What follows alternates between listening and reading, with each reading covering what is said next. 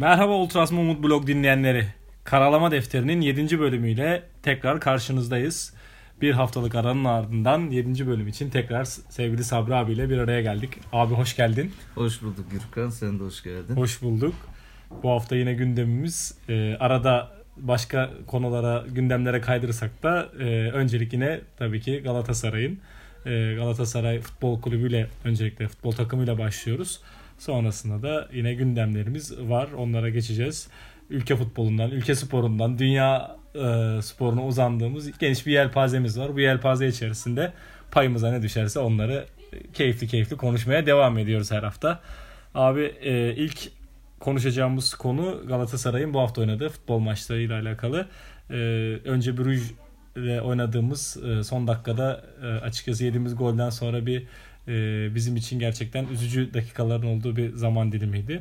Ve sonra Trabzon deplasmanında yine son dakikada sevinerek açıkçası hem iyi futbol hem de son dakikada güzel de bir gelen golle donk iki puanı kaybettiğimiz için üzgünüz demiş hatta sosyal medyada.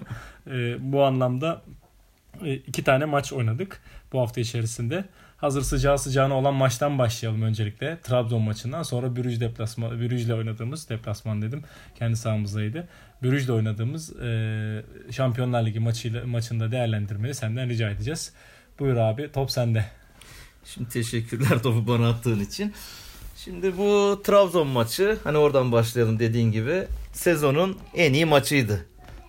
Galatasaray adına bu bu sezon oynadığımız, bizim izlediğimiz en iyi maçlardan biriydi ve özlenen Galatasaray'ın yavaş yavaş artık geri geldiğini de Trabzon maçıyla görmeye başladık. Ki biz zaten bunu hani blog yazılarımda olsun, ne bileyim burada yapmış olduğumuz konuşmalarda olsun, biz bunu dile getiriyorduk ama hani böyle bir yerli bir kesim de pek sürekli bir eleştiriyordu. Yani tamam bu sene şampiyonluğu gitti vesaire gibi laflar ediliyordu genelde ama Polyanacılıkla da suçlanıyorduk hatta. Tabii tabii yani aynı polyanacılıkla suçlanıyorduk. İşte Fatih Terim sevici, seviciliğiyle suçlanıyorduk. Ama hani bu da görünen köyde hani belli ediyordu kendini. Yani biz bir hedefe doğru gidiyorduk. Başakşehir maçında iyi bir top oynadık. Belki maçı kaybettik. İşte tek bir hatayla orada Lemina'nın hatasıyla maçı kaybettik ama maçta daha çok pozisyonu yaratan yine Galatasaray'dı. Kazanmaya da yakındık. Olmadı o maç. Brugge maçı güzel bir top oynadık. Beklenen Galatasaray'dı, bastıran Galatasaray'dı. O maç da güzeldi ve en sonunda işte Trabzon maçında bir sürü sakatın olması, eksiklerin olmasına rağmen Trabzon maçı oldukça iyi, başarılı bir top oynadı Galatasaray. İlk yarı bilinçli, hani kafa kafaya, hata yapmaktan sakınan iki takım da zaten öyle oynadı gerçi. Yani Trabzon'da bayağı yani iyi bir takım kurmuş yani. Ünal Karaman'da güzel bir takım kurmuş. Kendi sahasında bayağı iyi oynuyorlar. Baskılı oynuyorlar. Enerjileri yüksek. Ona rağmen onlara pek top oynatmadık neredeyse. Yani sanki onlar da iç sahada değil de sanki deplasmanda ya da tarafsız bir sahada gibi oynadılar. Yani o baskıyı, taraftarın vermiş olduğu destekle beraber baskıyı çok yaş- üzerimizde yaşatmadılar hani en azından. Pozisyonları da yok. Gerçi ilk yarı bir ya da iki tane pozisyonları var. Ki bir tanesine de faul verilebilecek bir pozisyona bir çarpışma var orada. Donku mu düşürdü, Marka'yı mı düşürdü? Bir tane Trabzonlu oyuncu orada, pozisyon boş kaldı. Kafayla çevirdiler. Muslera topu tuttu. Onun dışında öyle bir hani pozisyonları yok ama ikinci yarı golü attılar. Golden sonra Galatasaray öyle bir geri dönüş yaptı ki işte Fatih Terim de basın toplantısında söyledi onu yani. İşte benim istediğim Fatih Terim takımlarının geri dönüşleri bu. Bu sene pek bunu gösteremedik ama bu maçta benim takımım bunu gösterdi dedi. Yani Trabzon'a neredeyse tek kale oynadık. Bir sürü pozisyon yaratıldı. Sağdan soldan ortalar geldi etti. Ve dediğin gibi yani Brugge maçında son dakikada üzüldük. Ama işte Trabzon'da Nagatomo'yla hani son dakika Nagatomo'nun attığı golle. Sezonun eleştirilen de ismi. Evet, sezonun eleştirilen oyuncusu. Ki ben tamam hatalı bazı maçlarda, özellikle Real Madrid maçında çok kötüydü o deplasmanda. Yani neredeyse hiç yoktu. Belki kendi kariyerinin en kötü maçlarından biri oynadı. Hani Galatasaray'daki en kötü maçıydı da hani daha önceki yıllarını çok bilmiyorum. İşte Inter'de oynadığı yıllar ve diğer takımlarda oynadı ama çok kötü bir Nagatomo'ydu. Hani bir Japon oyuncunun yani Japonların o çalışma kültürü, iş işlerine göstermiş oldukları saygıyı falan şöyle düşünürsek yani neredeyse sahada yok gibiydi ama O geçen seneki abi lafını kestim ama geçen sene o bir yaşadığı rahatsızlık vardı, akciğer sönmesi. Oradan çok iyi dönemedi yani. O yaz, yazın araya işte Dünya Kupası girdi, diğer şeyler oldu falan böyle. Bir toparlayamadı sanki. Tabii tabii ya, zor ama yani bayağı bir tehlikeli bir şeydi o. Hatta o bizim doktorlar falan çok teşekkür etti ondan sonra, hatırlıyorsun yani. İyi, benimle çok ilgilendiler dedi. Yani o tespit ettiler durumu falan, yani tespit etmeseler de o anda farklı sağlık sorunlarına da çıkabilirdi gibi bir şeyler dedi. Yani dediğin gibi yani böyle tehlikeli hastalıklardan, sıkıntılardan dönmek biraz zordur. Ama gene işte toparladı etti. Dün maçta da iyiydi işte. Yani sadece gol atması değil yani, kanadını da iyi savundu. O alanda da iyi oynadı. Hani dediğim gibi baya baya güzel bir karşılaşma oynadık ama işte kötü, işin kötü yanı hakemler. Şimdi oraya geleceğiz. Hani bulmuşken Galatasaray kötü gidiyor. Sürekli üzerimize bir, bu sene baya baya bir yükleniyorlar üstümüze. Hani hakem hatalarını artık geçmeye de başladım neredeyse. Tamam, saha içinde olabilir de. Dünkü maçta iki tane varlık pozisyon var. Hani vara bakılaraktan çözülebilecek çok rahatlıkla, ki işte Emre Mor da onu dedi maçtan sonra. Yani bu var niye var ki dedi ya. Hani buna bakılmayacaksa bu var niye var? Niye kullanıyorlar ki bunu? Niye dünya futboluna bunu soktular dedi. Madem bundan yardım alınmayacak, edilmeyecek.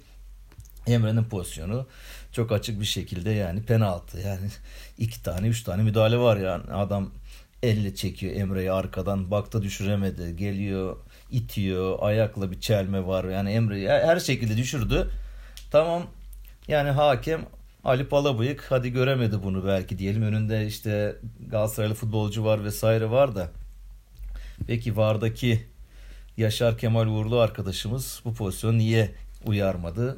İnsanın aklına soru işaretleri zaten var. Zaten sıkıntı orada değil mi abi? Yani oraya o hakemleri niye koyuyorlarsa, yani görevlerinin ne olduğunu düşünüyorlarsa orada artık yani e, sadece para almak mı yani, veyahut da başka bir şey mi? Yani vardaki hakemin zaten pozisyonu süssün orada baksın diye koyuyorlar ama hiç yani o zaman hakemliği bıraksın. Yani ya aynen, pozisyonu aynen yani süzemiyorsa Gürkan, pozisyonla ilgili yorum yapamıyorsa. Aklımıza yani değişik sorular gelmiyor değil. Şimdi bir hafta öncenin Başakşehir maçının hakemi Yaşar Kemal Uğurlu.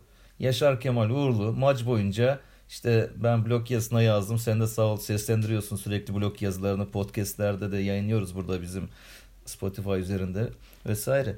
Hani burada sürekli ben not tutmaktan artık bıktım yani. Dedim ya şu hakem hataları bir not tutayım.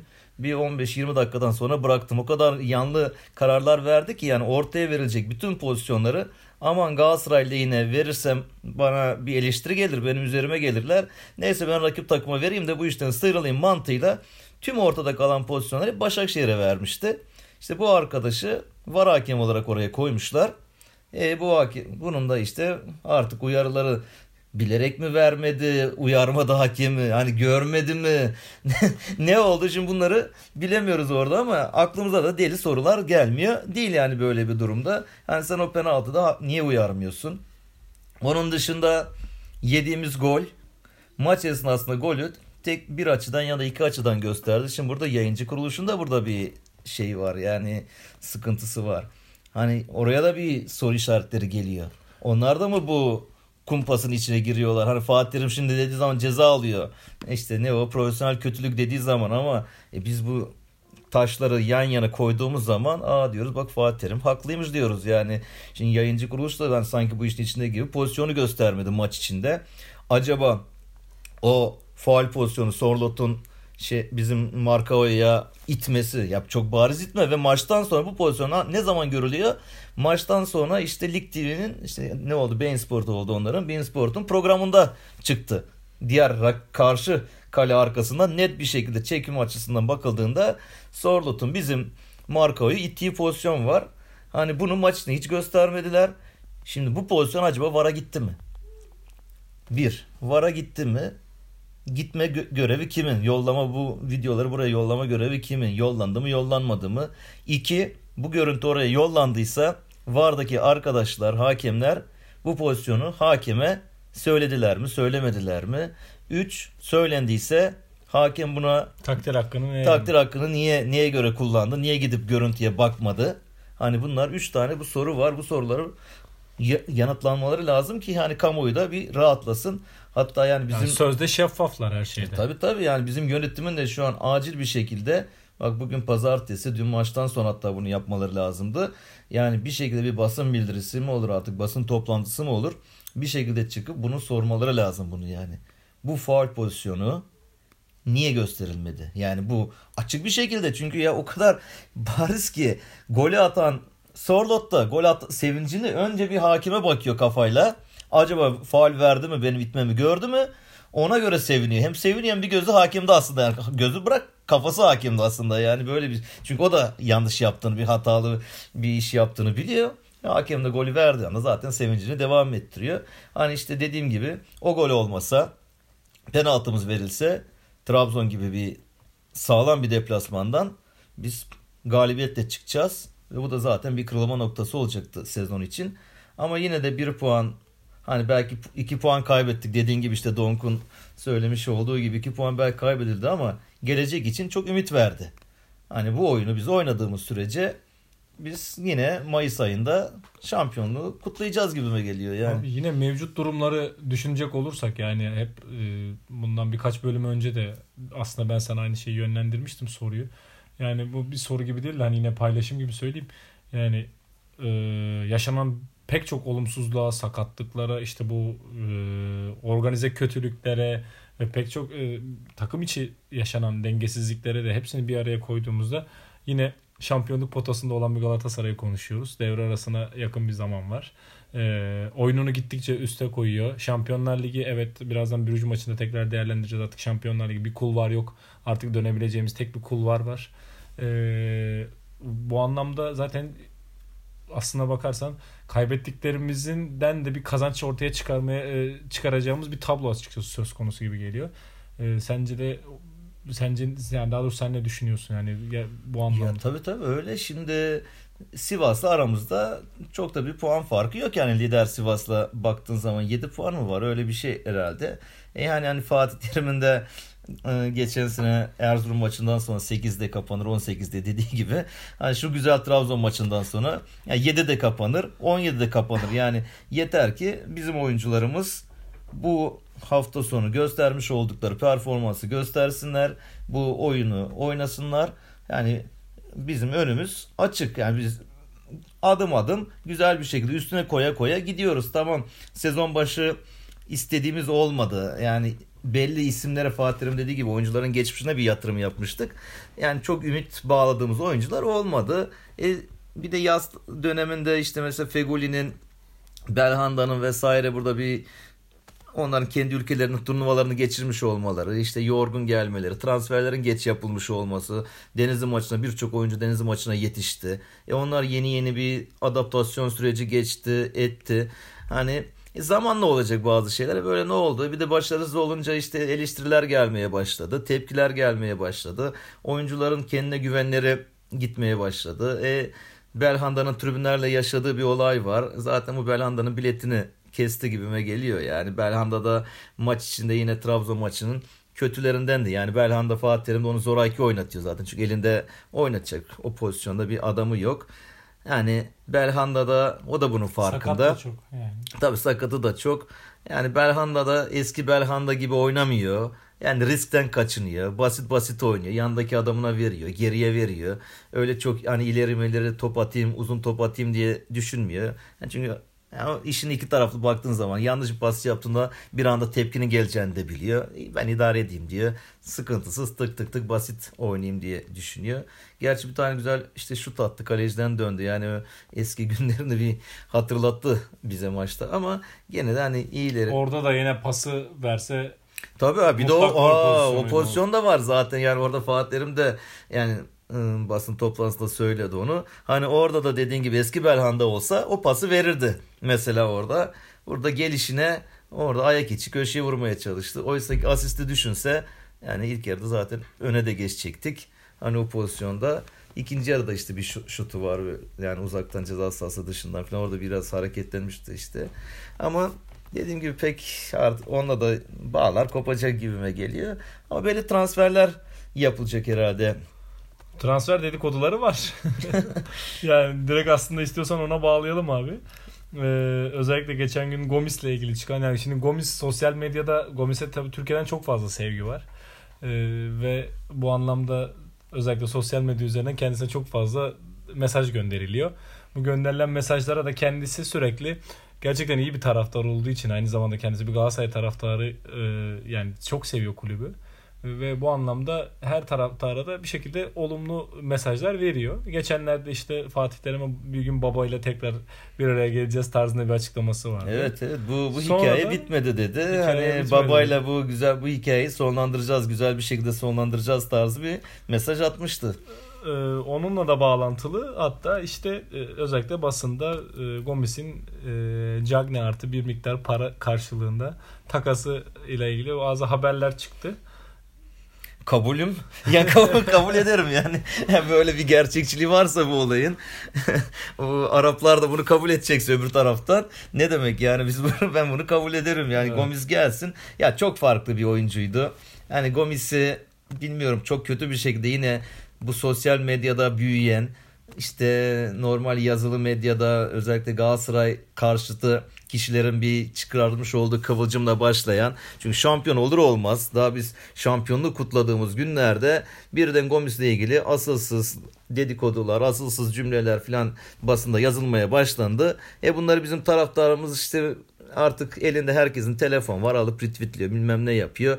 Ve bir de bu transfer seviciliği diye de bir şey var. Yani sen istediğin kadar bütün oyuncular elinde olsun. Adam diyor ki yani ben yeni sezonda yeni oyuncu istiyorum diyor. Yani böyle bir nesil yetişti artık. Yani bir kuşak var böyle. Hepsi gitsin, yenileri gelsin. Şimdi bak geliyor Gomis'i işte. Bir yılda eskittik. Tabii yani. Ocak ayı geliyor. Şimdi göreceksin Ocak ayında. Hep şu gelsin, bu gelsin. Gene başlanacak hikayeler yani. O gitsin, bu gitsin, bilmem ne. Hani öyle bir durumda biz işte Gomis'i bir şekilde gönderdik. Bir de Aki Sarmaş'ın o penaltıyı kaçırmış olması her şeyin üzerine tuz biber ekmiş oldu ama çok klas bir oyuncuydu. Yani gol kralı oldu, işte rekorlar kırdı. Onun dışında sağda, sağ içi ve dışında işte giyimi, kuşamıyla, davranışlarıyla, hal tavır, konuşmasıyla çok özel bir oyuncuydu. Yani ben gitmesine o zaman da üzülmüştüm. İnşallah hani geri gelir. Çünkü bir liderlik özelliği var yani, böyle topçulara ihtiyacımız var takımın içinde. Yani bu dediğin Gomis karşılığında Cagny artı bir miktar para bana uyar. İnşallah onlara da uyar, Gomis döner.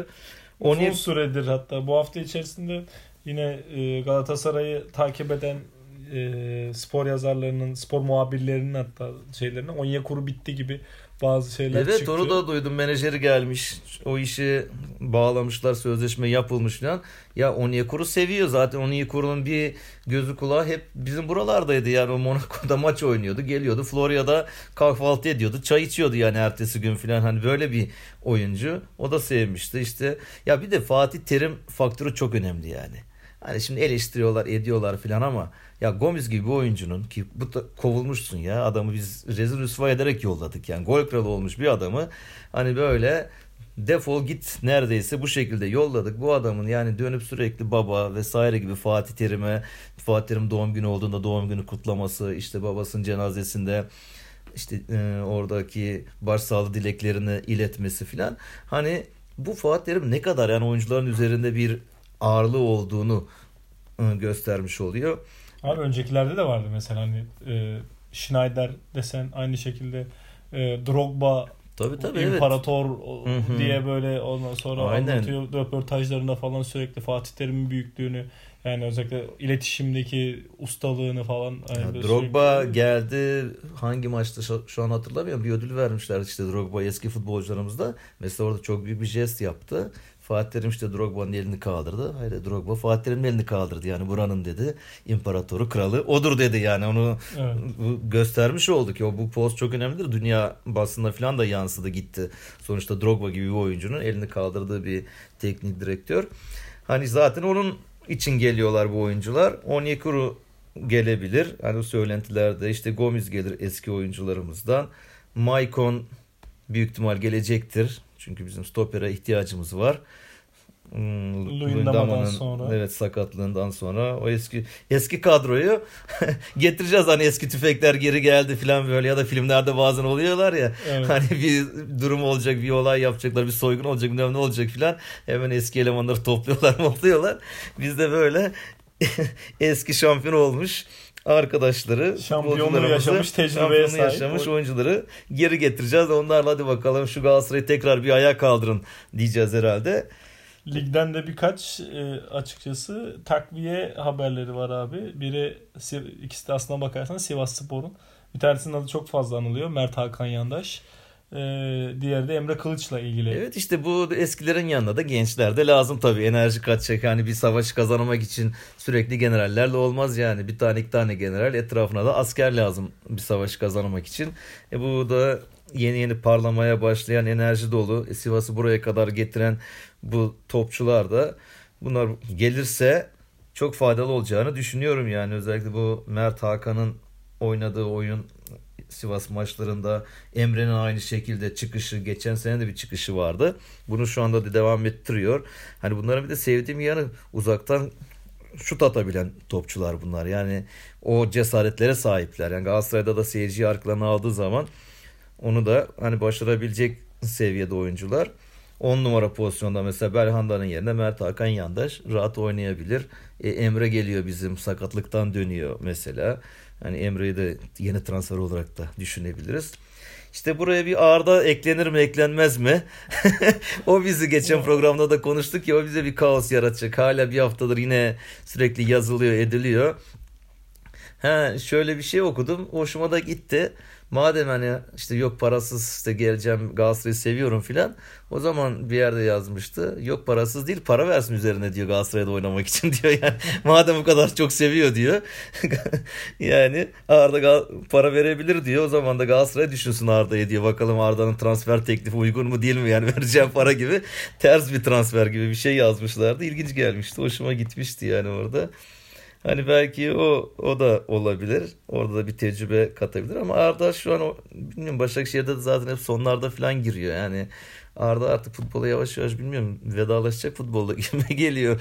Kendine bakmıyor mu? Hani sakatlık sürecini atlattı sonuçta ama bizde ne kadar oynar ne kadar oynayamaz, o da bir muamma. Yani tabii aklına verdiği sürece her zaman tabii yeteneği var ama çok işte elde edecek. Aynen, ama kafayı sağ içine vermesi lazım. Hani sağ dışındaki olaylara değil de sağ içine verirse kafayı, o olur. Ha, bu arada şimdi aklıma geldi. Hani Emre Kılınç demiş ki bizim Emre'ye. Geçen gün şey vardı işte, Emre, Fatih Terim Emre'yi soktuğunda Galatasaray gol yiyor. Emre Mor'la ilgili bir evet, böyle söylenti mi denir artık buna? Yani bir ıı, ne denirse adı aklıma gelmiyor artık. Hani ama şey maçında, Trabzon maçında Emre girdi, Galatasaray gol attı yani. Taraftarlar totem yaptı böyle kendi içinde. Yani Emre girmesin hani diye. Böyle çocuğu kötülemek için de yani böyle bir şeyler uyduruldu. Ne zaman işte yok Emre'yi Fatih Terim oyuna aldığında işte şu maçta oyuna aldı gol yedik, şu maçta oyuna aldı tekrar gol yedik, yine kurtarmak için oyuna aldı gene gol yedik. üç dört maç bulmuşlar etmişler. Ya böyle bir şey yok futbolda yani, sanki Emre'ye göre olmuyor bu işler. Şimdi Emre de girdi, hatta maçı bile kazandırabilirdi yani, fena da oynamadı.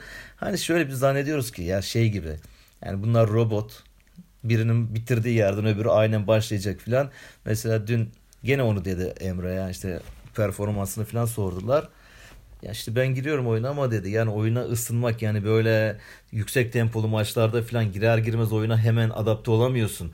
Yani sonuçta son yirmi dakika giriyorsun filan. Hani ısınmak zaten senin bir beş on dakikanı alıyor filan dedi. Zaten geriye kalan on dakika gibi.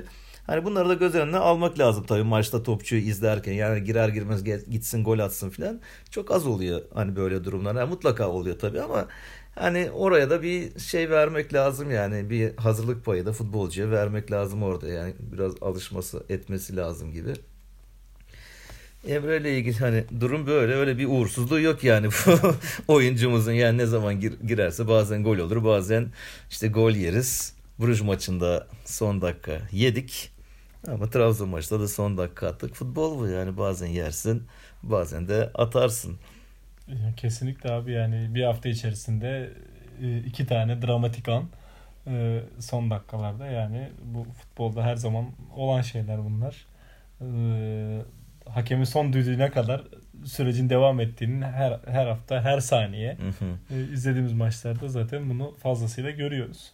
Emre Kılınç'la ilgili ben son bir şey söyleyeyim. Emre e, benim kuzenimle Bolu Spor'un altyapısında birlikte oynadılar Emre. O zaman Bayraklılar daha yani A takıma çıktığı dönemde de çok sık e, görüşürdük.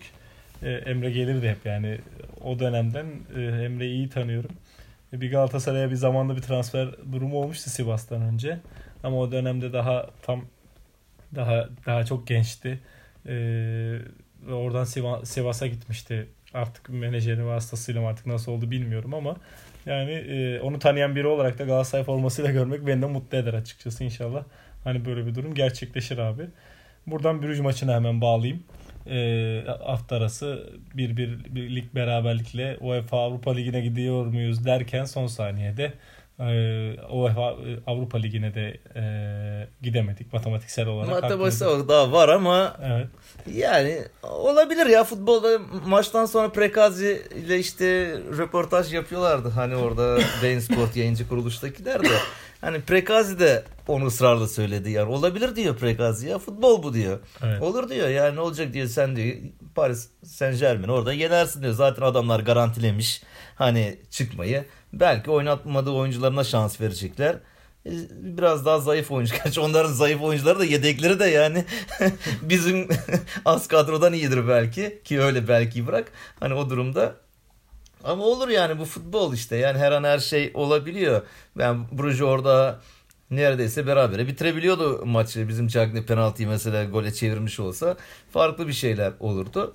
Hani öyle bir matematiksel bir şansımız hala var. Devam ediyor. Yani Real Madrid'de sonuçta kendini ispat etmek için onlar da iç sahada gittiler. Brugge'le berabere kaldılar. Yani taraftara bayağı bir işte Kurtuay'ı falan ıslıkladı, yuhladı. Hatta dev, devre arasında hoca da değiştirmişti Kurtuay'ı, kaleciyi, diğer kaleciyi oyunu aldı falan. Hani böyle bir durumu terste çevirmek için onlar da deplasmanda belki Brugge'ü yenerler. Biz de orada bir sonuç alırsak olabilir. Yani Avrupa'da devam edebiliriz. Ama yani her halükarda Avrupa'da da de devam etsek, izleriz ederiz maçları. Elenmiş olsak da e, şampiyonluk gelecek diyoruz. Yani o gözle bakıyoruz. Bizim çünkü bizim futbolcularımız demek ki yani üç günde bir, dört günde bir maç oynamayı kaldıramıyorlar. Kafalarını haftada bir tek maça konsantre olduklarında iyi maçlar çıkarıyorlar. Öyle olursa da hani ligde kalırsak ve önümüzde de kupa olacak. Zaten kupa maçlarını sonuçta çok zorlanmadan bir şekilde geçebiliyoruz. Hani o zaman da lige e, kendilerini verecekler.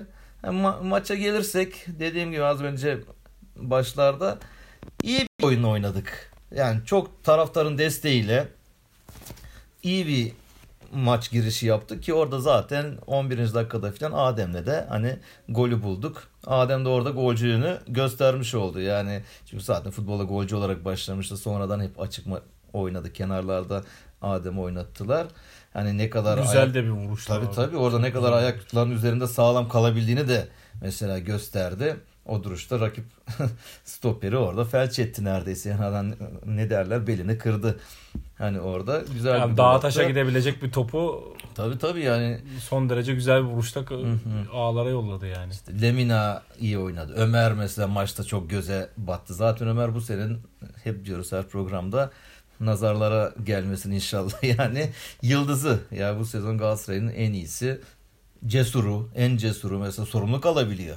Yani senin takımında bakıyorsun Belhanda var, işte Feguli var, işte Lemina'sı var vesaire gibi oyuncular varken yani en fazla topu alıp cesurca rakibin üzerine giden adam Ömer. Mesela bu çok güzel bir özellik yani onun adına. Çünkü Galatasaray'ın şu an eksiklerinden biri de o. Biraz aman taraftar beni yuhlar mı, bir şey olur mu deyip cesaretli topçu kalmalı. Hepsi basite kaçıyor. O yandakine veriyor, o yandakine veriyor. Ne oluyor? En son top gidiyor, Muslera'ya geliyor. Muslera da gelişine abanıyor vesaire. Ama Ömer alıp dikine rakibin üzerine gidebiliyor. Zaten futbolda böyle başlamıştı. Bu adam kim şey koymuş, onu sol bek yapmış.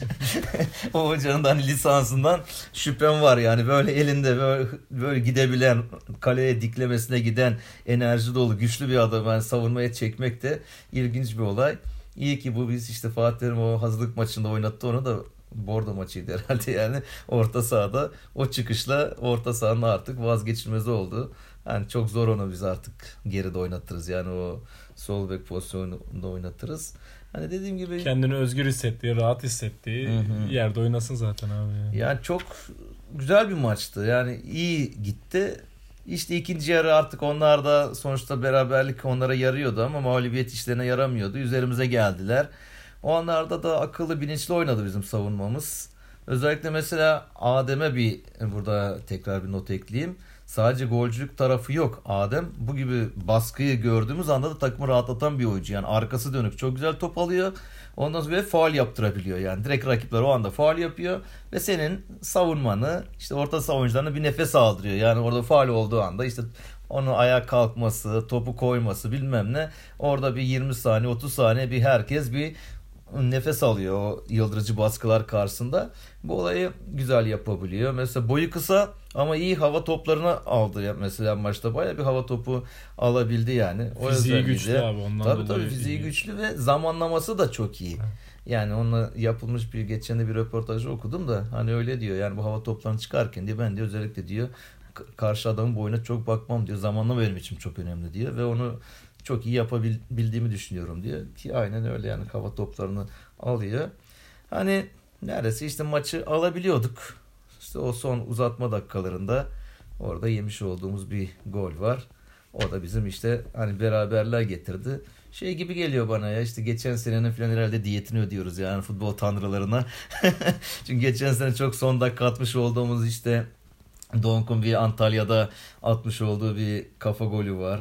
Ondan sonra bizim işte bu Yunan golcümüzün Kostas'ın yine bir Akhisar maçında bir son dakika bize belki şampiyonluğu getiren karlı hani, havada. Karlı havada o maçtaki o şampiyonluğu getiren golü var. Genelde bir son dakika golleriyle falan böyle biz çok sevinmiştik. E bazen de üzülmek hani gerekiyor demek. Yani bu tat, hissi de işte tattık orada Bruges maçında. Onlar sevindiler.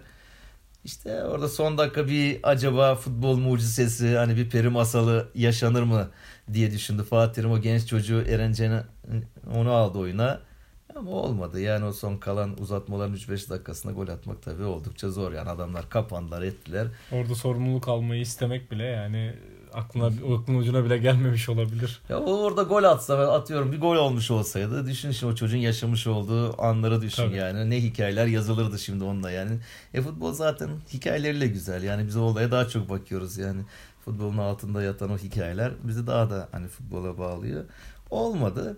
Olsun canları sağ olsun. Hani dedim ya yani bu bize adım adım basamak basamak o maçta Bruges maçı da bu Trabzon maçını geleceğini gösteriyordu nasıl bir oyun oynayacağımızı. E şimdi Trabzon maçı da aynı şekilde. Bundan sonra önümüzde bayağı bir içeride oynayacağımız maçlar var. Nispeten daha kolay rakipler var. Yani bu tempoyu devam ettirirsek, bu gelişimi devam ettirirse Galatasaray Ocak ayına kadar iyi bir yerde ligi bitirir. Üsttekilerle arada puan farkı çok açılmazsa belki de biz de yukarı geçebiliriz. Yani hiçbir şey belli olmaz. Çünkü çok bir şey puan farkı da yok. Bu kadar kötü denilen Galatasaray hala o farkı hani çok açmadı. Bakalım yani böyle bir izleyeceğiz önümüzdeki haftayı da bekliyoruz şimdi. Yani herhalde Tuzla maçı var galiba. Tuzla şimdi. Maçı var çarşamba günü abi. Orada birazcık daha e, diğer oyuncularımızı, kenarda bekleyen oyuncularımızı büyük ihtimal göreceğiz. Tabii orada şu var mesela inşallah Fatih Terim orada gençlere hani şans verir. Hani gençler demişken şimdi benim içimde orada Tuzla maçında bir Atalay Yıldırım var bizim. Geçen de bahsetmiştik. Atalay her maç gol atıyor. Nazar değmesin. Hani şimdi bunu burada deyip çocuğa da bir nazar değdirmeyelim etmeyelim. Yani Real Madrid deplasmanında gol attı. Bu çocuk daha on sekiz yaşında var yok yani gencecik çocuk. Orada gol attı. Sonra Bruges maçında yine gol attı. Trabzon'da deplasmanda yine Trabzon maçında gol attı. Yani Başakşehir maçında yine golü var. Yani attıkça atıyor. Çocuk bir on numara aşağıdan çok sağlam, iyi karakterli bir on numara geliyor. Yani Galatasaray'da doğmuş, Florya'nın havasını solumuş. Oralardan o en alt kategorilerden sürekli her sene bir üste üste çıka çıka gelen çok sağlam bir futbolcu geliyor. İnşallah onun Fatih Terim bir şans verir ona. Nasıl Mustafa Kapı'ya bazı maçlarda böyle bir şans vermişti. İnşallah ona da hani bu başarısını şu Tuzla maçında ödüllendirir yani. Sonuçta iki ayaklı bir maç yani bu. Hani bu rövanşı da olabilecek bir maç yani çok da bir tehlikesi olmayan bir maç. Bu çocuklara da bir şans verir. Onlar da ufak ufak abileriyle zaten idmanlara çıkıyorlar ara ara abileriyle ama bir de maçta resmi maçta ilk defa da Galatasaray formasını hani giymiş olur. Buradan da ona tekrardan bir başarılar dileyelim yani. Atalay'ı bekliyoruz yani. Valla sabırsızlıkla bekliyoruz hatta yani. Fatih Terim de bu, bu tarz abi şeylerde, maçlarda özellikle e, sürpriz değil artık bizim için. E, yani bu, bu tarz hareketlerde bulunuyor ve biz artık sürprizle karşılamıyoruz. İşte dediğim gibi Mustafa Kapı örneğinde olduğu gibi. E, bu, güzel anlara açıkçası e, tanık olmuş oluyoruz bu, bu anlamda. Bakalım e, nasıl bir süreç göreceğiz. Dediğim gibi fikstürümüz birazcık daha içeride ve güzel maçlar. E, daha nispeten e, zorlanmayacağımız, belki evet. çok fazla zorlan, zorlanmadan süreci götüreceğimiz maçlar var. Bu anlamda Galatasaray'a, futbolcularımıza başarılar diliyoruz. Fatih Terim'e sabır diliyoruz. Uğraştığı çok fazla şey var çünkü. Tabii çok fazla, dediğin gibi Gürkan, yani bazen bazı toplantısında diyor bilmediğiniz şeyler de var diyor. Hani biz nelerle uğraşıyoruz da diyor, evet. ortaya çıkarmıyoruz diyor. Yani bu işleri kolay zannediyorlar da öyle bir şey değil yani. Abi unutmadan bir de şey hatırlatayım. Ee, dün yaşanan bir talihsiz de bir olay talihsiz bir olay vardı. Maç sonunda özellikle e, senin de arkadaşın e, Aa, aynı evet, zamanda evet. E, Galatasaray camiasının kazandığı en güzel insanlardan biri Eray Sözen. Dün maç son, maç sonunda Abdurrahim Albayrak'ın da içinde olduğu e, bir bir taraftar gelip Abdurrahim Albayrak'a da Eray Sözen'e de saldırıyor. Hatta Eray'a yumruk geliyor herhalde. Maç sonunda Fatih Hoca'nın açıklamasıyla Hande Sümertaş'ı görünce e, şeyler, basın mensupları, Fatih Terim orada açıkladı. Buradan kendisine de geçmiş olsun dileyelim. Geçmiş olsun, evet, Eray'a geçmiş olsun dileyelim. Dediğin gibi yani çok kibar bir çocuktur. Yani Eray naziktir. Yani Eray'ın böyle bir olaylar içinde falan hiç ben hayal dahi edemiyorum. Çünkü dediğin gibi yakından da tanıyoruz. Programa da çıktık beraber onunla bir iki yıl boyunca yeni sende yeni sende de beraberdik. Hani hareketleri, davranışları, konuşması oldukça nazik bir kişidir. Kibar bir kişidir. Yani ona yapılan bu saldırıyı buradan kınıyoruz. Yani ne nedir yani? Ne yapmıştır Eray? Hiçbir şey yapmamıştır ya Eray. Hani, hani şimdi başka biri olsa derim yani mutlaka içinde bir şey barındırabilir belki, yani karşı tarafı ufak tefek aklayacak ama bu pozisyonda yani karşı taraf hiçbir şekilde aklanamaz yani burada evet, Eray'a evet. yapılan bu saldırıyı kınıyorum. Eray'ın ne bir açıklaması vardır zaten, hani böyle tabii, sosyal tabii, medyada yani bir, farklı bir durumu vardır. İşini yapan ve düzgün bir şekilde yapan, hani Galatasaray'ın da kazanmış olduğu dediğin gibi iyi insanlardan biridir Eray ve yıllarca hangi hoca gelirse gelsin Eray'la çalışmayı hep tercih etmiştir. Yani sen sonuçta işini düzgün yapıyorsan, kibarsan, naziksen, insanlara nasıl konuşulacağını biliyorsan sen görevini yaparsın. Ama bir yerde işinden kaytarırsan, yanlış işler yaparsan, atıyorum kulübün içinden bazı söylentileri başka taraflara aktarırsan e sen görüldüğü anda da senin biletin kesilir ki işte Eray'ın devam etmesi ne güzel, ne kadar başarılı bir insan olduğunu göstermiş oluyor. Ona dediğim gibi işte geçmiş olsun dileklerimizi iletelim. İnşallah uzun yıllar o pozisyonda Galatasaray'a hizmet etmeye de devam eder Eray. İnşallah, inşallah abi tekrar geçmiş olsun dileyelim Eray'a ee, ve Abdurrahim Albayrak'a. Ee, buradan Galatasaray kısmını noktalayalım. Ee, Euro iki bin yirmi grup kuralları belli oldu abi. Kurallar çekildi ve gruplarımız belli oldu. Ee, biz Türkiye olarak güzel bir şeyle, açılışla başlayacağız. Hem açılış maçına denk geldik aslında, hem de bizi en çok seven isimlerden biri sevgili Roberto Mancini'nin antrenörlüğünü yaptığı, geçen hafta konuşmuştuk. Hatta evet.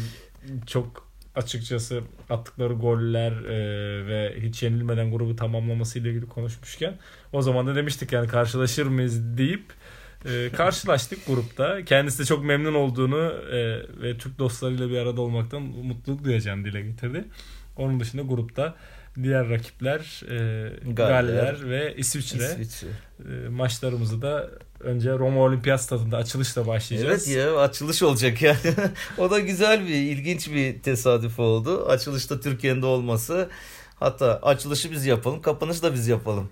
Güzel olmaz mı? Kesinlikle, yani? Kesinlikle abi yani daha ne isteriz ki zaten böyle bir durumda. Açılışı biz yapalım, kapanışı da yapalım. Güzel de bir, çünkü hani açıkçası hani bu kapanışa kadar götürecek açıkçası bir süreci de e, olumlu anlamda yaşadık yani o kafamızda e, açıkçası hep var. E, bu anlamda gruplarla ilgili öncelikle Türkiye'nin grubu, sonra diğer gruplarla ilgili abi sözü sana veriyorum. Ya şöyle, İtalya'yla oynamak İtalya'da hani açılış güzel olacak ama bizim adımıza en zor maç. Ya ilk maçın olması da hani İtalya'yla biraz bir dezavantaj gibi bir şey. Yani belki sonradan olsaydı gene bir nebze de şimdi hani başlangıçlar iyi olursa iyi gider, kötü olursa bir de Oradan bir ufak bir sendeleyebiliriz yani. Biliyorsun bizim medyamızda çok sever eleştirmeyi falan. Hani Allah korusun çok da farklı kötü bir sonuç alırsak hemen bir eleştiriler başlar. İşte Şenol Güneş'e ya bak bu topçu çok iyi oynamıştı, niye bununla başlamadan, işte şu şöyleydi böyleydi gibi. O yüzden böyle bir dezavantaj ama açılış maçta oynamak yani kulüpler için, takımlar için, hani milli takımlar için bir şereftir, bir onurdur.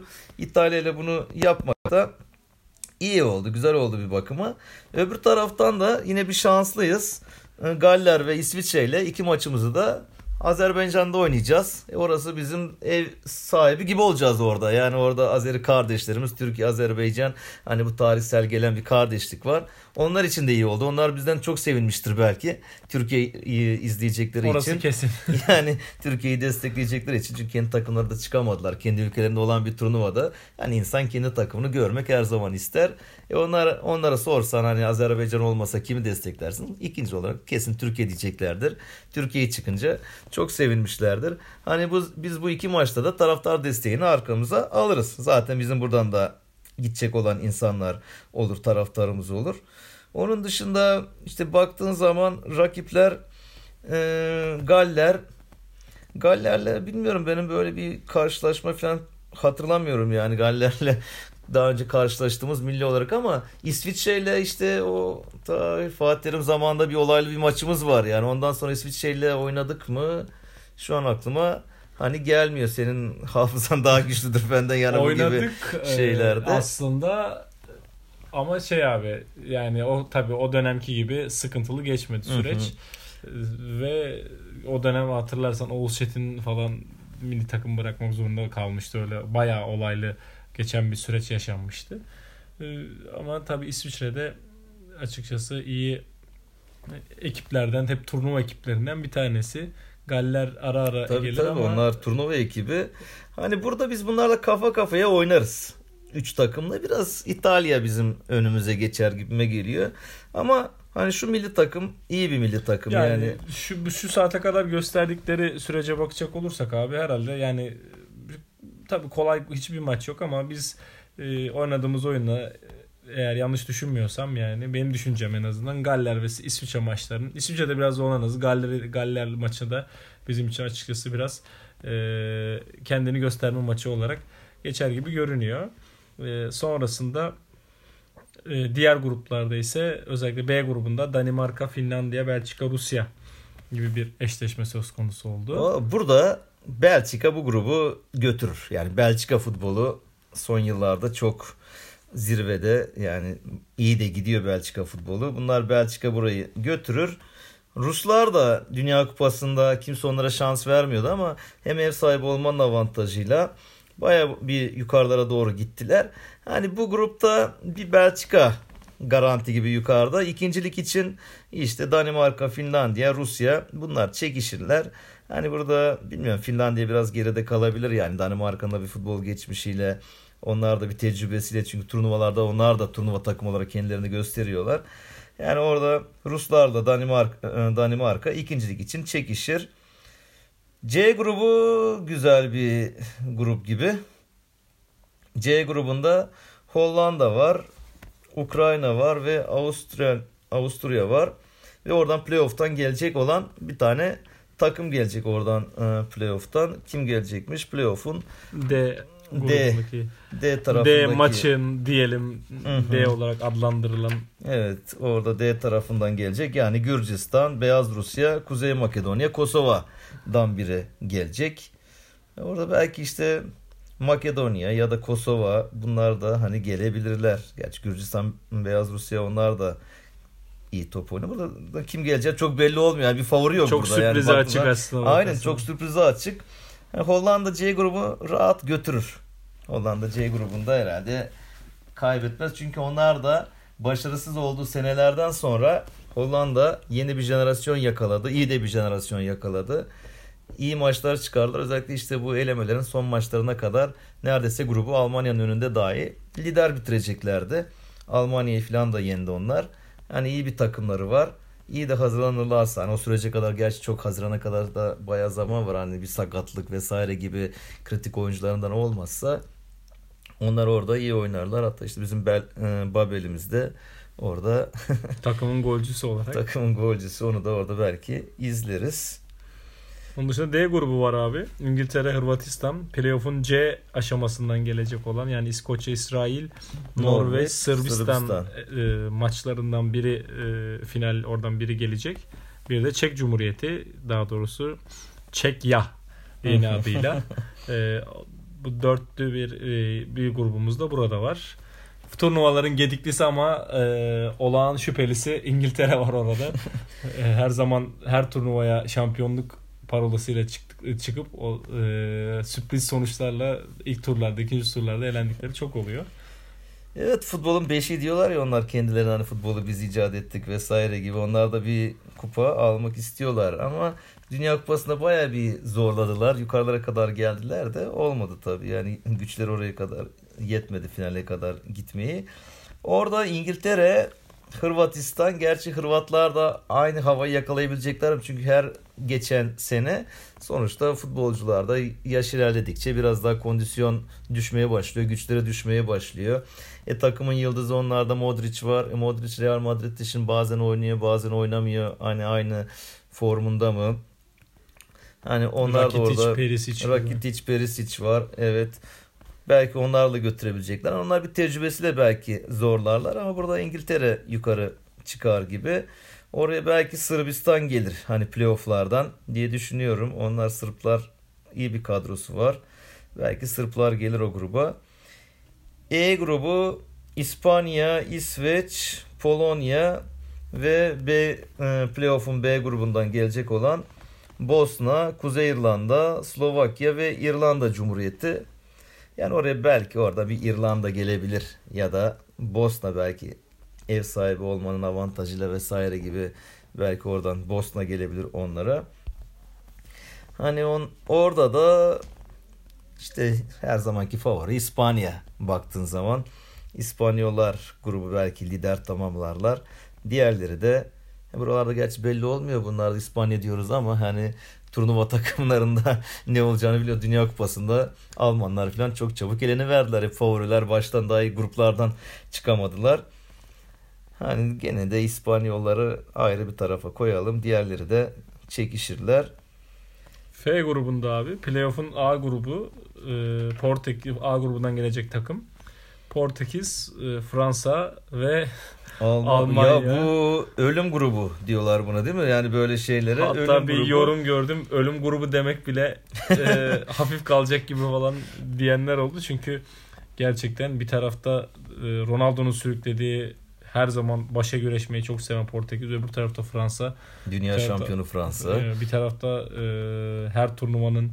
E, futbolun yirmi iki kişinin oynadığı ama Almanların kazan Almanların kazandığı Almanya takımı ve bunların arasına gelecek olan İzlanda, işte Romanya, Bulgaristan, Macaristan, bunlar oraya gelsek mi gelmesek mi diye düşünüyorlardı şimdi yani. Yani hani hiç yormayalım kendimizi hani mi diyorlardı. İzlanda'nın geldiğini düşünsek şu araya e, artık ne olur bilmiyorum yani hani e, şey gibi.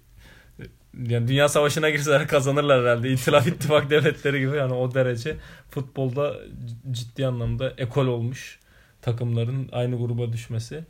Ee, yani bilmiyorum hani bu şeyden sonra, bu grupla diğer gruplardaki e, dengesizlikten sonra bu grubun çok güçlü olmasıyla ilgili aslında U E F A'nın yeni sistemi de biraz eleştirildi.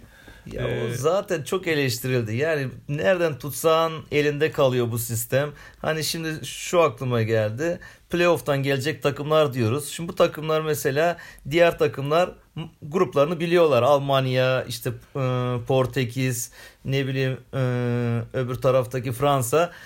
Grupta kim olacağını, kimle oynayacağını biliyor. Ama bu Romanya vesaire, bu arkadaşlar hala yani oraya çıkıp çıkmayacağını bilmiyorlar ve bunların maçları tam Mart ayında oynanacak yani Mart'ın sonunda. Bunlar ancak Mart bittiğinde ve turnuva Haziran'da, Nisan, Mayıs ve Haziran başı, zaten iki ay bunların hazırlanmaya zamanı kalacak yani bunların. Şimdi burada bir eşitsizlik de var. Hani baktığın zaman takımlar arasında. Aslında şu ana kadar bitmiş olması gerekiyor. Tabii tabii yani o playoff'lara sen yaptın. Playoff'larda bu ay içinde, Aralık ayında yap. Hemen olsun, bitsin. Herkes kimle oynayacağını, neyle oynayacağını ona göre hazırlıklarını yapsın. Hani böyle bir turnuvada olabilirdi ama bir, dediğin gibi her tarafta bir sıkıntısı var. on tane ülkede oynanacak, o şehirde oynanacak. İşte Türkiye, İtalya'da maç yapacaksın. Ondan sonra kalkacaksın, gideceksin yani ta bir öbür tarafta. üç bin sekiz yüz kilometre. Yani Bakü'ye gideceksin. E, kamp yapmak için orada otel ayarla. Hani orada başka bir otel bul. İtalya'da bir otelin olacak. Bir kamp yeri bulacaksın. Ondan sonra kalkacaksın. Öbür tarafa gideceksin. Yani ondan sonra tur atladığın zaman kim bilir başka bir ülkeye geçeceksin. Yani turnuva esnasında. Hava var. Bileyim, e, tabii tabii yani, hava şartları, şartları dediğin var. Gibi yani o anda İtalyan hava şartlarıyla şeyin Azerbaycan'ın hava şartı başka olacak. E, gideceksin yukarılara. Almanya'da var, ne bileyim işte Macaristan'da maçlar oynanacak. Belki İşte Romanya'da oynanacak, hani Romanya çıkacak çıkabilecek böyle olmaz ama sonuçta o da fikstürde var, onların ülkesinde maç oynanacak. Yani böyle ilginçe zaten bunu bir daha yapmazlar. Yani bu bir kere mahsus yapıldı, bunu da bir daha da hani bunu yapmayacaklardır. Yani bununla ilgili bir şey olmaz, böyle bir ilginç bir şey oldu işte Platini'nin Avrupa futboluna bir armağanı olmuş gibi bir şey oldu bu. Onun döneminde çıkmıştı ya. Evet. Ee, bu hafta abi özellikle deplasmanla deplasmana giden e, taraftarlarla da aslında bağlayacağız. E, bu şeyde Euro iki bin yirmide çok fazla deplasman e, yaşayacak olan takımlar evet. olacak e, bu anlamda.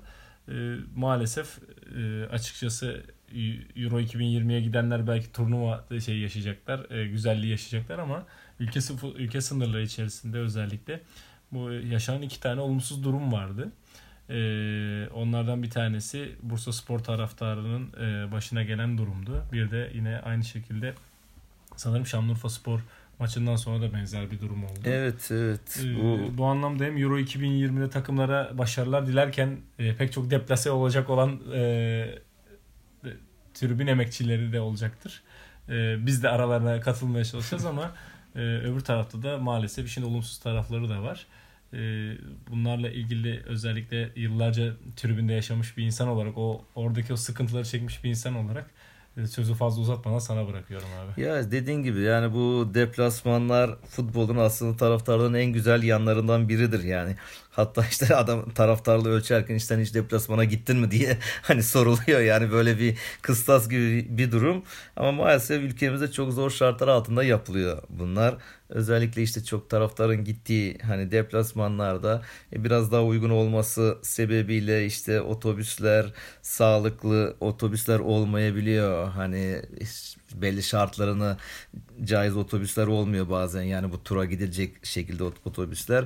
İşte şoförler yorgun oluyor, adam tura gitmiş oluyor, dönüşte hadi ayarlıyorsun bir otobüs, o seni götürürken adam sonuçta uyuması lazım, uyumadan tekrar yola çıkıyor, yolda bir dalgınlık oluyor. İşte Bursa taraftarının da hani böyle bir sıkıntı olmuş, onlar bir kaza geçirmişler ve işin hani talihsizlik. Hepsine geçmiş olsun, tekrardan Texas taraftar grubuna buradan geçmiş olsun dileklerimizi iletelim. Yani giderken bir sıkıntı yaşanıyor.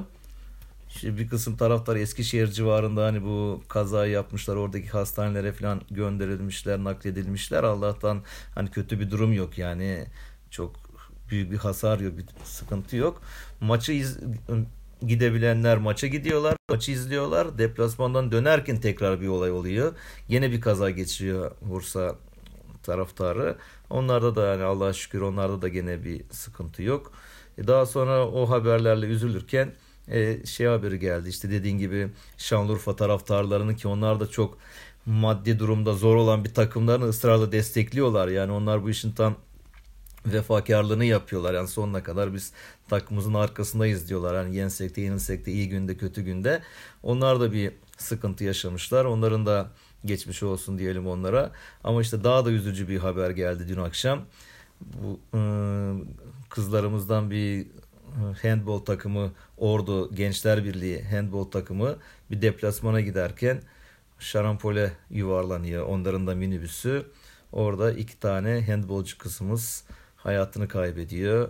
Yani Ordu camiasına da burada başsağlığı dileyelim. O bayağı bizi üzdü. Kesinlikle abi, o bugün bayağı en, günün en üzücü haberiydi. Tabii yani. Tabii yani işte bu hafta sonu biraz kötü. Bu bakımdan bakıldığında kötü bir hafta sonu oldu. Yani insanlar renklerinin peşinden koşarken, ne bileyim işte maçını oynamaya giderken, spor yapmaya giderken böyle şeylerin gelmesi insanı derinden yaralıyor, üzüyor. hepsine işte geçmiş olsun diyelim. O iki tane kızımızın da tekrardan yani mekanları cennet olsun diyelim. Ama ailelerine de sabır dileyelim. Ailelerine sabır dileyelim, dileyelim evet. Ee, tribün emekçilerine de buradan tekrar geçmiş olsun dileklerimizi sunalım. Ee, deplasman, tabii deplasmana gidenin anısı çok olur. Eski bir tribünci olarak senin de anın çok abi. Ee, geçen konuşurken aramızda gelişmişti. Tabii ondan sonra hem Samiyen tribünlerinde hem de e, önce Kapalı'da sonra e, Ultraslan Ünü tarafında çok fazla anım var ama özellikle bir deplasman emekçisisin aynı zamanda. E, bu hafta deplasman bir deplasman anısıyla baş, e, devam edelim sürece. Deplasman e, demişken böyle gidelim mi? Yani var aslında yani böyle birden şimdi hani deyince hangisini anlatsak, hangisinden bahsetsek bizim dediğin gibi o dönemlerde Ultraslan Ünlü zamanlarında güzel bir grubumuz vardı. Hani onlarla bayağı iyi zamanlar hem içerideki maçlarda olsun hem dışarıdaki maçlarda olsun. Hani güzel zamanlar geçirdik. Şöyle aklıma gelen aslında hikaye uzun da ben bir kısmını anlatayım. Geri kalan kısmını öbür zamanlara da bırakalım. Çünkü anlatmaya başladığın zaman bir bizim evet. herhalde bir yarım saatimizi gider. Bayağı da bir konuştuk. Podcast'imiz de yani bayağı bir zamanı aldı. Dinleyenin ağzına bir, şöyle bir parmak bal çalalım abi. Çünkü ona ayrı bir şey yapmamız gerekecek. Samsun deplasmanı vardı bizim. Bu üçüncü yıldızı kazandığımız sezonki Samsun'da bir sıfır kazanmış olduğumuz bir deplasman vardı. Bu maça genelde hani kulüp otobüsler kaldırır eder. Bu maçı otobüs kaldırmadı kulüp.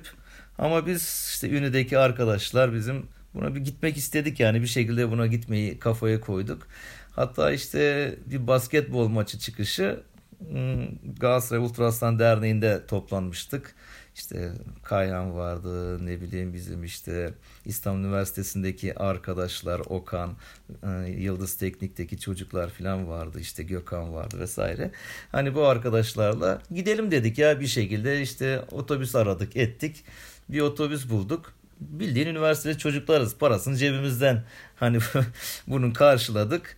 Neyse bir kırk kişi falan onu aradık, bunu aradık, telefonlarla vesaire birbirimize ulaştık.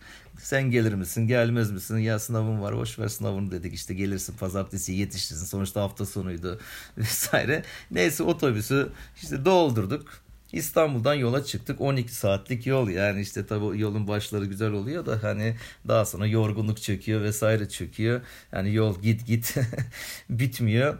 En son işte neyse sabaha doğru Samsun civarına geldiğimizde bizi işte polisler durdurdu. İşte tabii konvoy geliyor sonuçta bekliyorlar onlar yani bir deplasman konvoyu gelecek edecek filan. Neyse durdurdu. E bu kadar mısınız dedi. Dedik, bu kadarız. Olmaz dediler ya. Birileri olması lazım yani.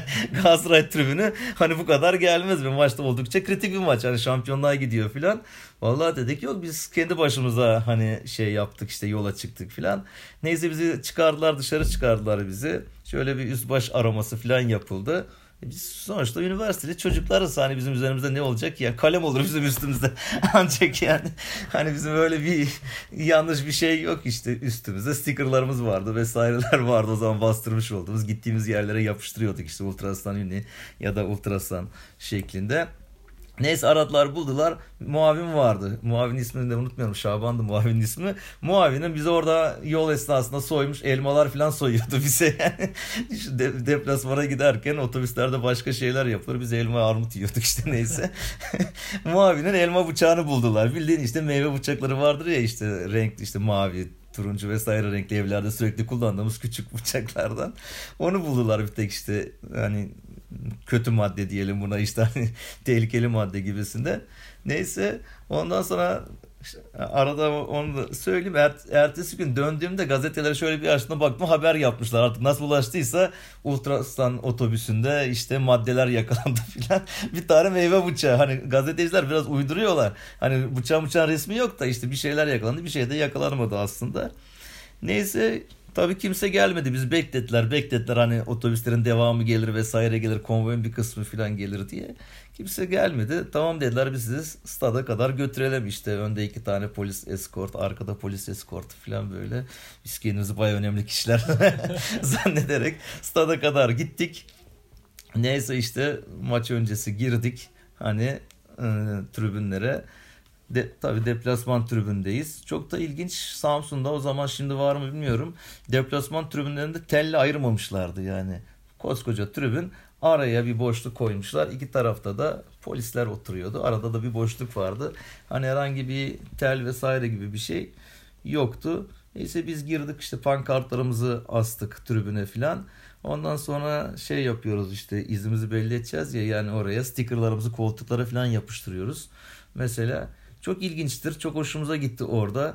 İşte orada bir polis geldi. Hani normalde ne yapıyorsunuz siz filan deyip böyle bize biraz daha bir şiddetli davranılması insan bekler ya böyle bir durumda. Arkadaşlar bunu niye yapıştırıyorsunuz dedi. E dedik işte biz hani buraya izimizi bırakmak istiyoruz. Ultraslan olduğumuzu gösteriyoruz. Bunlar stickerlar bunlar filan.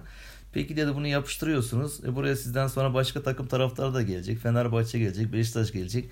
E onlar bu Galatasaray'ı görünce bunu sökmeye çalışacak. Sökemeyince koltuk kıracaklar dedi. Sizce çok mantıklı mı dedi. Adam bize o kadar güzel açıkladı ki yani böyle yüzümüz kızardı. Yani ben çok utandım yani yapmış olduğumu, sticker'ı yapıştırdığımdan dolayı. Peki abi dedim, yapmayacağım dedim. Yani böyle bir utandık yani, böyle bir hani durum, hiç onu unutmuyorum yani. Demek ki aslında insanlara insan gibi davranabildiğin zaman çoğu şey çözülebiliyor. Hani işin içinde işte şiddeti, gücü vesaireyi bırakıp bu gibi konuşmalarla aslında çok rahat çoğu şey hani çözülebiliyor. Ondan sonra işte, işte maç başladı filan böyle. Maçta işte tezahüratlar, her zamanki hareketler vesaireler filan. Ama maçın içinde bir tane çocuk vardı. Şimdi acaba ne yapıyordur ediyordur yani, böyle merak ediyorum. Adam, çocuk kendine bu geleceğin tribüncüsü olacaktır ya. Bu tribünlerde hayatını sürdürecektir. Sürekli deplasman tribününe geliyormuş çocuk. Yani Samsun'da oturuyor. Samsun'da yaşıyor. Hani çocuk dedim de böyle ufaklık ha. Hani bir ortaokul yaşlarında falan belki çocuk. Yani böyle yaşı öyle liseli falan da değil. Küçücük ufak bir çocuk. Abi siz İstanbul'dan mı geldiniz dedi. Ve dedik İstanbul'dan geldik. Siz Ultraslan mısınız? Dedik işte Ultraslan biziz. O hani merak ettiğin Ultraslan bilmem ne gibi. Böyle çocuk tribünü merak ediyor. Bize sorular sordu. Kendince merak ettiklerini sordu filan. Abi dedi, ben her hafta deplasman tribününe geliyorum dedi. Ben Samsun'da oturuyorum. Hep burada abilerle maç izliyorum filan dedi. Onları ben tanıyorum filan dedi. Çok hoşuma gitti. Yani böyle kendine bir yani bir şey edinmiş, bir merak edinmiş kendine, bir hobi edinmiş. Deplasman tribününe gelip oradaki işte abilerle, büyüklerle işte maç izlemesi vesaire. Neyse işte maçın bir anlarında karşı taraftan bize acayip bir taş atmaya falan başladılar birden böyle.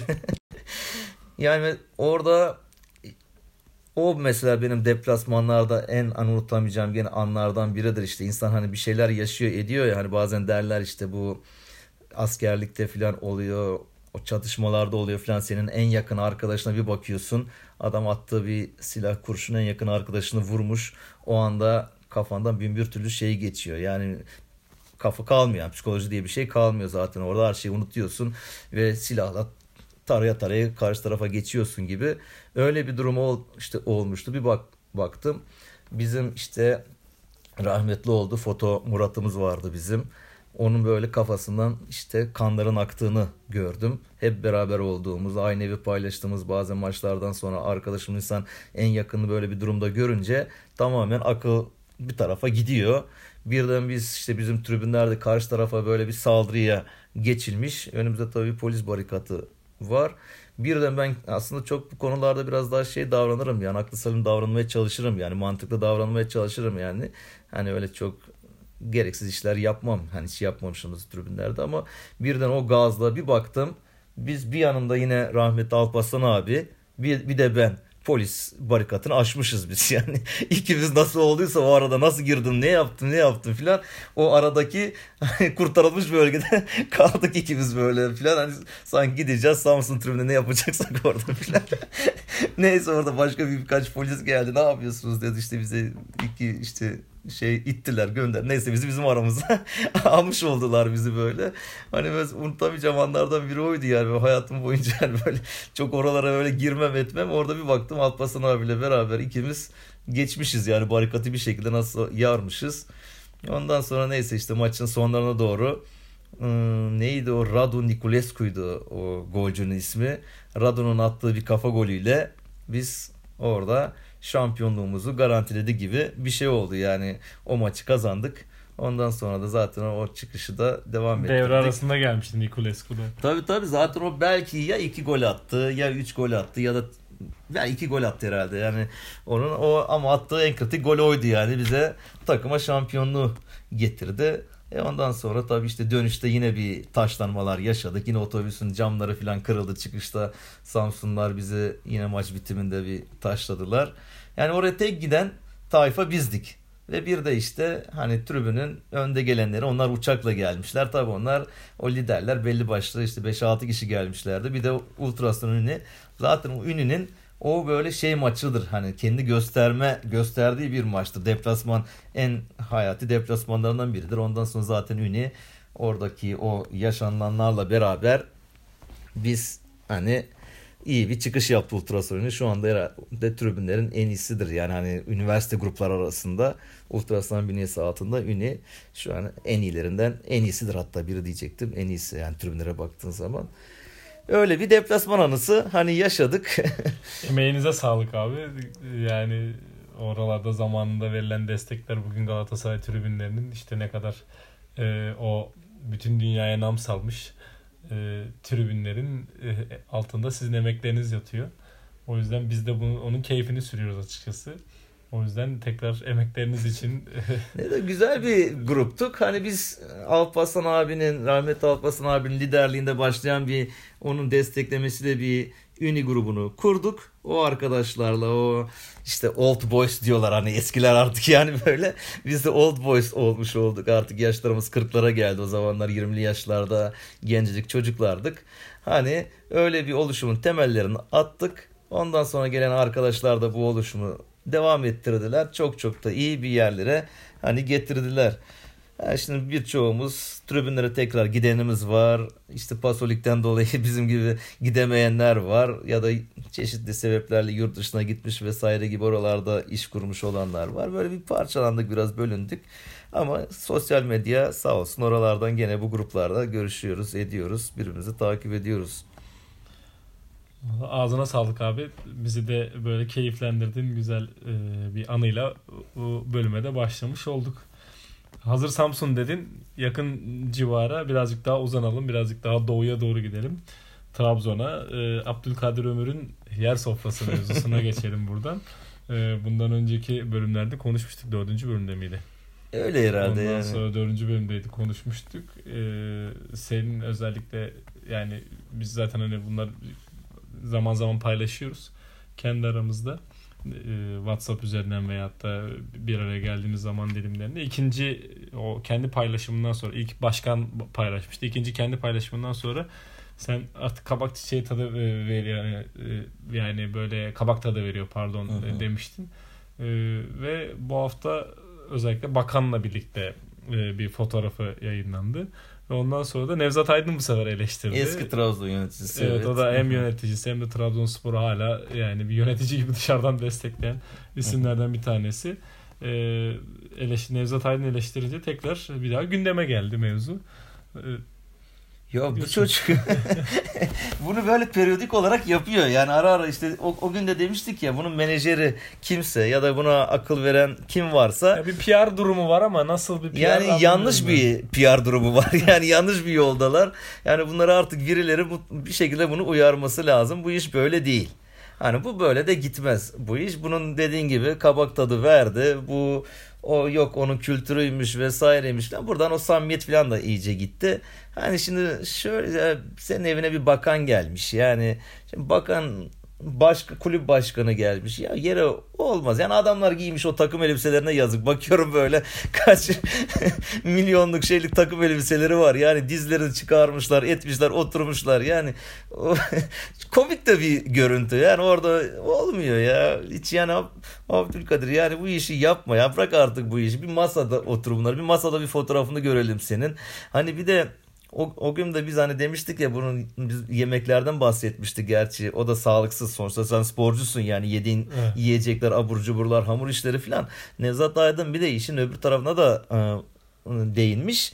Senin ayak sakatlığını geçirdi. Sürekli yerde otura otura bu dizleri senin sakatlığını geçiremeyeceksin sen. Yani tedavi ettiremeyeceksin. Yani bu ona da zararı var. Yani yerde sürekli oturuyorsan sen hani sadece fotoğraf için değil. Bu senin kültürü. Her yemekte sabah yemeği, kahvaltıda, akşam yemeği, öğle yemeği, bir misafir geldiğinde sürekli yerde yerde böyle oturuyorsan e sen bu iyileşme sürecini de hani uzatacaksın. Yani bu da bir sıkıntı.